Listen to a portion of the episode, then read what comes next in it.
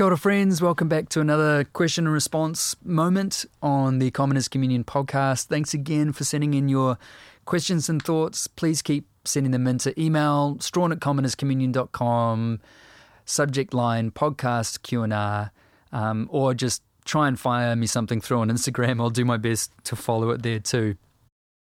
This week's question is from Stephen, who asked me, How can we know God?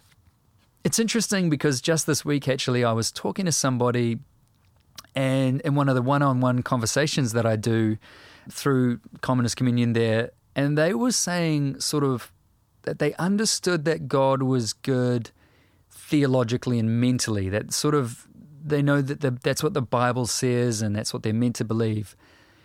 But that deep within themselves, trusting that God is good in the face of so much suffering and difficulty um, in the world is was incredibly difficult for them to do. And their question was, how can I how can I believe that God is good? How can I know that? And I feel in some ways what you're saying is how can we know God is the same? Is that how can we, if I'm understanding you right, Stephen, is how can we really deep down have some kind of relational experiential understanding of God beyond just, you know, because the Bible tells me so, or because my pastor tells me so, or even worse, because I'm afraid of the consequences uh, of my life or eternity if I don't. The way that I approach knowing God, and there's, there's never just one dimension. Everything is multiple dimensions, I think, in life and in theology and with God. But I'll share with you sort of what I responded to my friend who asked the question about knowing whether God is good the other day. Is that ultimately, beyond the sort of rational functions and the way in which we feel we're meant to believe and trust that God is good or that He exists, is just the deep experience of choosing to discover God in your everyday life. And what I mean, what I, what do I mean by that? What I mean is that if you are struggling to believe that God is good, I highly doubt that coming up with the right theological formula is going to convince you of that in any deep and meaningful way. The only way to really know if God is good is to make space to sit with Him in your life and to wait without judgment or assumption but to place yourself before God and say, God, if you're good, I need to know it from you. I need to experience your goodness. I need to have some sense or semblance of the meaning of what it means to be good, for you to be good in my life. And I think it's the same with knowing God. Knowing God isn't about right theology. Knowing God isn't about having the right ideas or doing the right practices in your life, at least it's not those alone. Of course, those things are great.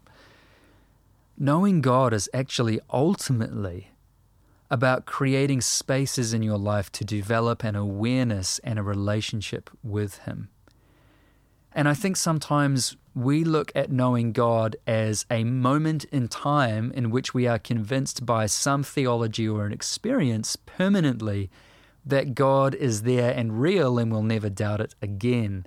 And yet, in my experience, and surely the experience of almost everyone I know, that doesn't happen. No matter how many experiences of feeling or understanding or making sense or knowing in your soul that God exists, there is a continual coming back to faith and saying, I need to rediscover this in a new way in this particular time and place of my life in which I'm seeking to know Him.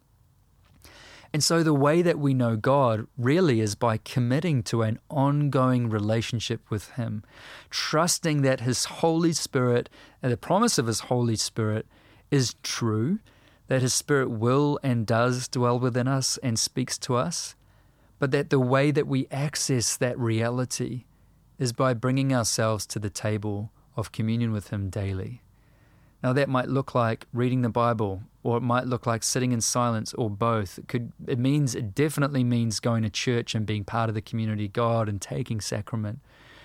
It means understanding theology. It means seeking experiences of God and making theological sense of stuff. But more than all of that, the way that we know God is simply by committing to a ongoing discipleship and walk with Him in all of those ways.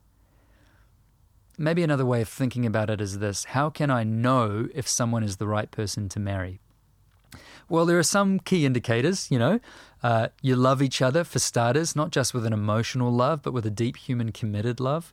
Um, that it makes sense that you both want the same things, that you both see the world in a similar way, that there's a cohesion and a joy and a friendship. But ultimately, you can't really know somebody until you actually make the commitment of marriage. Because it's not until you're married and you're in a permanent commitment that you really discover who that person is when the rubber hits the road. That you have sexual and physical intimacy with them and you know them in a bodily, unified sense that you know them as you share parenting and finance and household. So the question of knowing isn't a single event. The question of knowing your spouse is an ongoing event. And it's the same with God. How can we know God? We have to continually rediscover Him in an ongoing relationship, committed to trusting that He is there and He will answer. And if that sounds like circular reasoning, then, well, it is, because we live in a world that says, well, unless you can scientifically prove it, it doesn't exist. But I would argue that, well, how can you know? How do you know gravity exists? How do you know anything in the world? If you have to understand how the mechanics of a plane engine works before you get onto a plane, you'll never get on one. But you have a fundamental faith and trust that that plane will carry you to your destination because you're trusting those who are passing on the story of the mechanics and the engineering. You're trusting those who have experience in it. You trust that you can take a breath because you can trust oxygen because you just do it. and if you, you can't hold your breath and wait to understand the mechanics of oxygenation of your blood and the way it brings life uh, before you can breathe, otherwise you'd be dead before you can understand it. So we live in this paradox of humanity in which we throw ourselves on abandonment of trust, and in doing so, we seek to understand it. In theology, we call this faith seeking understanding. Another, or as, as one person said to Jesus, Lord, I believe, help me believe. Or as the disciples said to Jesus after he said, If you don't, basically, if you're not a cannibal, you can't be my disciple. And everyone leaves him saying, We can't believe this stuff. And he turns to his disciples and said, Are you going to leave too? And they said, Where could we go, Lord? You have the words of eternal life. In other words, though you offend us and you don't make sense and we can't kind of grapple with reality here, Deep down, ultimately, we know you're there, and so we stay with you. So, how can we know God? First of all, it has to be a relational experience, ultimately. It has to be a relationship of continually coming to God to understand. I hope that helps. Stephen. Um, I hope that helps everyone who's listening and that I haven't confused you even more. But I do think what we what what I'm trying to explain is redefining culturally what we mean by know from a rationalistic scientific worldview, which is one dimensional and isn't actually the way in which we treat all life anyway, to a more theological view in which knowledge comes through relationship primarily with God and then with everything else in creation. And therefore, to know God, we must make the commitment to relate to Him. Thanks for listening today. Thank you, Stephen, for sending in your question, and blessings to you all.